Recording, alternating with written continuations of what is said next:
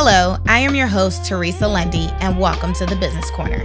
On this show, we discuss leadership, economic development, finance, and business topics. Today, I will be speaking with Jeff Brown, founder at Brown Superstores.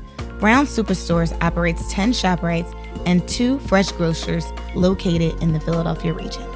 Jeff, thank you so much for joining the Business Corner. Thanks for having me, Teresa. No problem. You know, you have done so much in the city of Philadelphia, over 35 years of impact. Tell me a little bit about your story. So, uh, I, I, was a young boy. Uh, we lived in the Northeast, and my my family had a little grocery store in West Philly. And maybe at eight years old, they started taking me there. This picture, a little eight year old boy. And they le- left me alone in West Philly in the store. And I, I talked to the employees, they taught me the business, and I helped customers. And what's interesting is all these years later, I still have some of the same customers I helped as an eight year old. They're in 85, 90 years old. I still help them in my Parkside store. And so the gro- groceries and people have been, you know, our, our life, you know, from going back in the Brown family, you know, five generations now, if you count my son. I love that. And one thing in your store, um, you've been recognized nationally, you know, by President Obama, right? We all saw the impact of what you did when um, the food deserts and some of the other stores. Talk about, you know, why you chose Philadelphia to even uh, bring that store to communities of color. Well, I'm a Philadelphian. I was born here. Um, I love Philadelphia. I love the people, the frankness. Our whole culture, you know, just appeals to me. Well, I grew up in it. Um, and I worked for my dad, and you know, he he was my mentor. He taught me, and it was always in the neighborhoods. And I just have an affinity for for Philadelphians, especially Philadelphians in the neighborhood. And you know, I, I when I went to college, professors would say to me, "What are you talking about? You want to go into the grocery business? going to cell phones. going into mm-hmm. cable. You mm-hmm. know, technology. going into mm-hmm. tech. That's where you can make real money." And I'm like, "No, no, I'm gonna take take what we do up to the next level in the grocery business. That that's what I'm meant to do.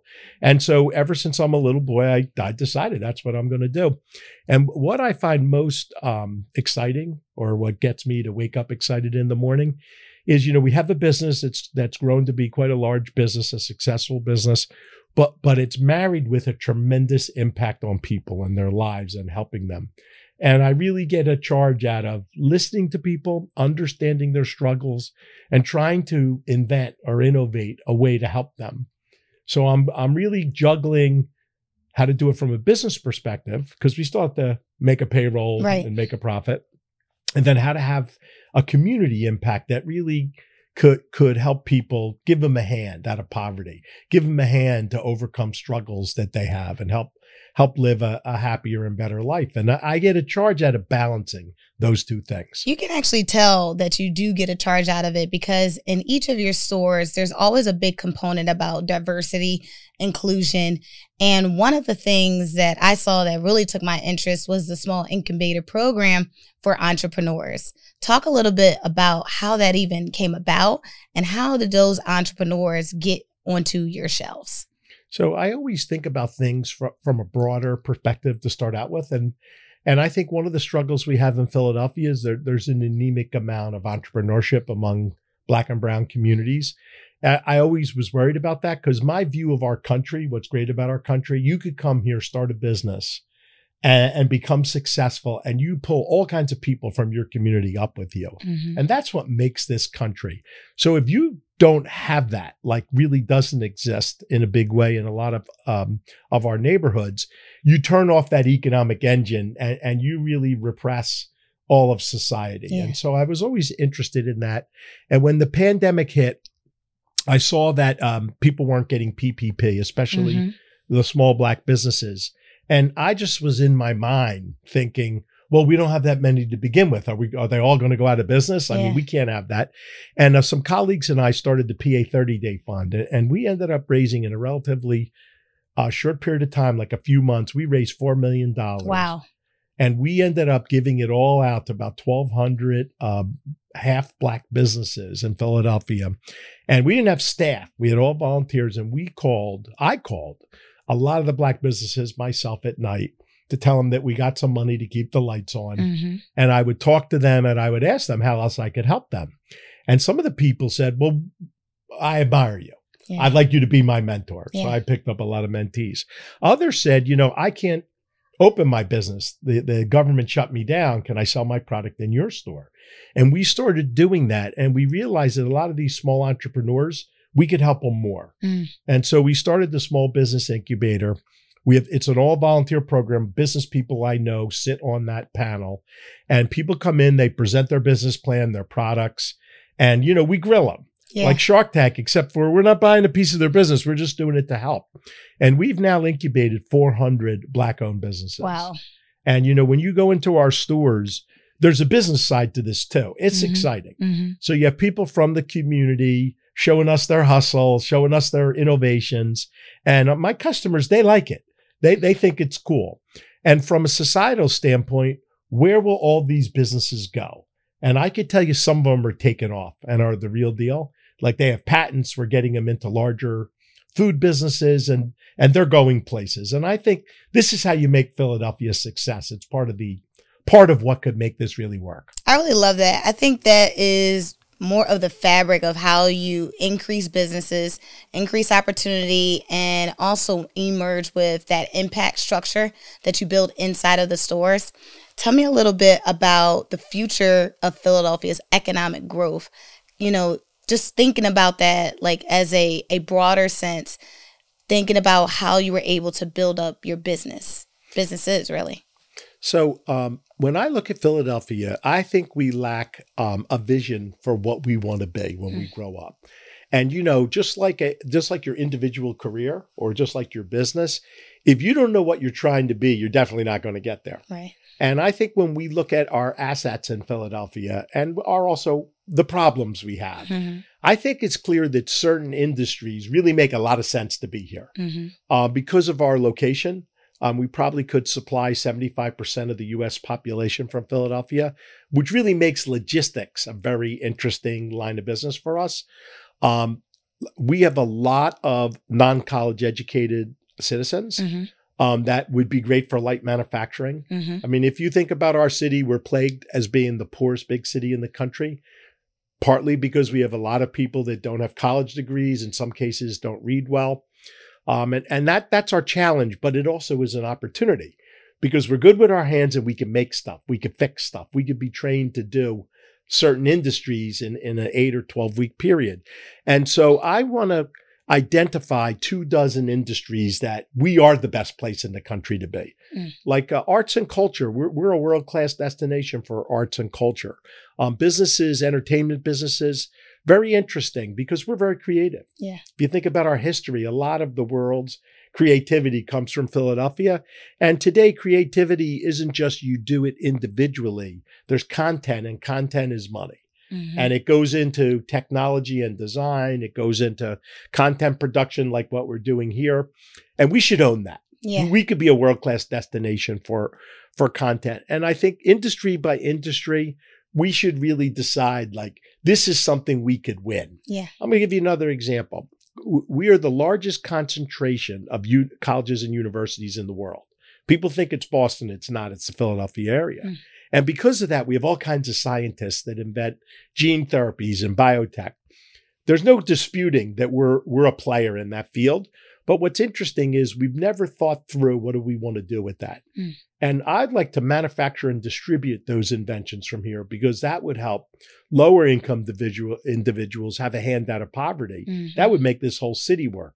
And so I think having a, uh, being strategic, having a vision for our future, that's a first step. And then what investments do we need to make to get there? I love that. I'm a girl from North Philadelphia, so I'm always believing in the hand up strategy than the handout. Oh, totally. And so, you know, the type of mentorship that you are doing for entrepreneurs is well respected, it's well received.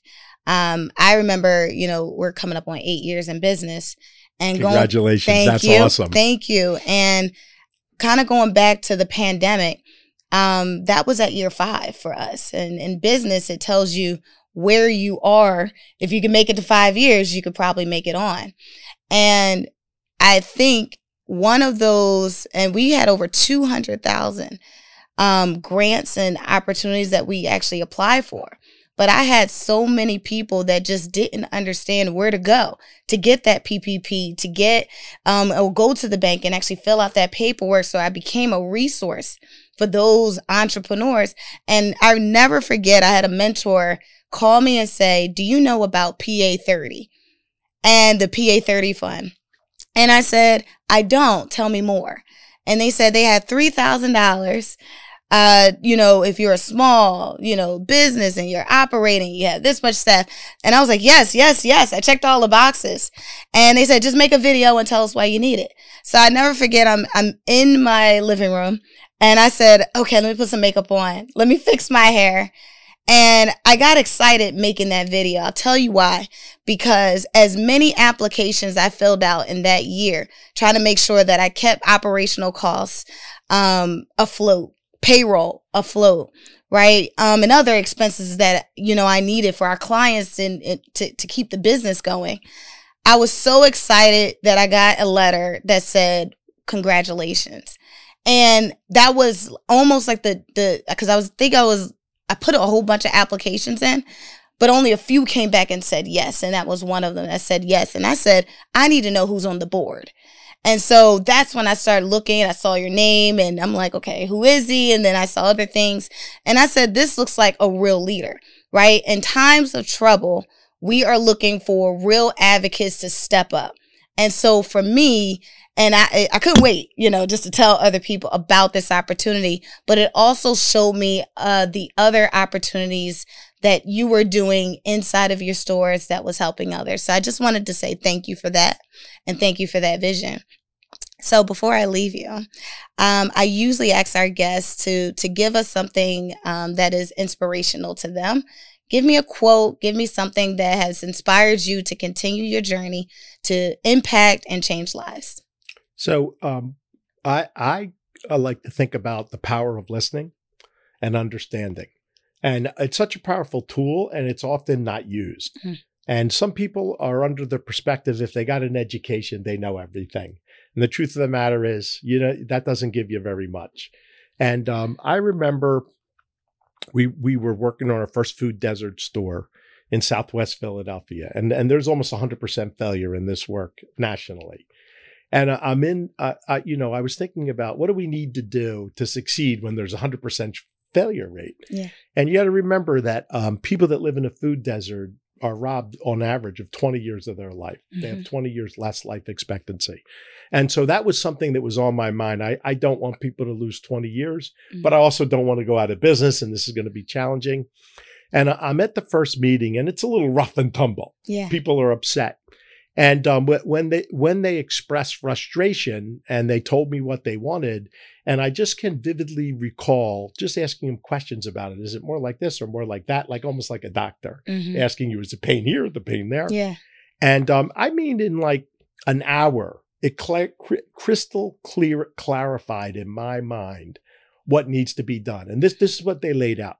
We don't want anything special. We wanted to be treated like everyone else, but that isn't normally how we're treated. We're treated worse normally. Yeah. We normally pay more, worse services, worse conditions.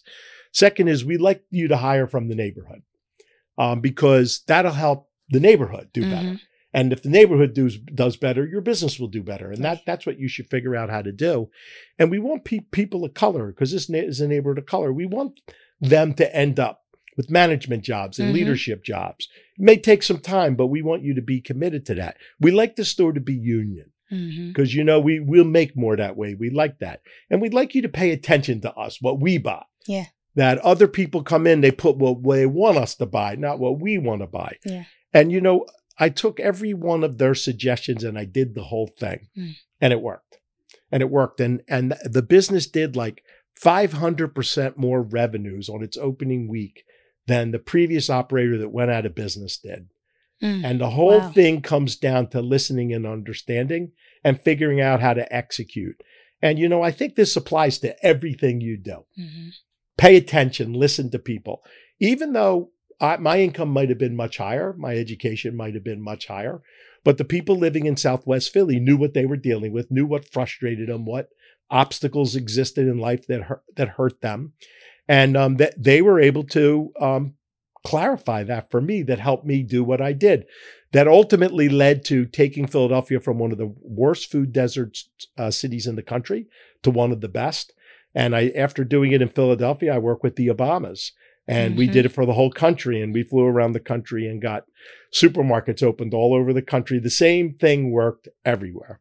I love that. Listen, pay attention, do what the people ask, figure out the mechanics of how to make it work. I love it. And as a CEO myself, I think I stand on your shoulders when I say I plan on listening because I think that's how you do the impact across um, not only one city, but multiple cities. So thank you, Jeff, for joining me today on the Business Corner. Thank you for having me, Teresa. Thank you. Thank you for tuning into the Business Corner. We hope you enjoyed the conversation.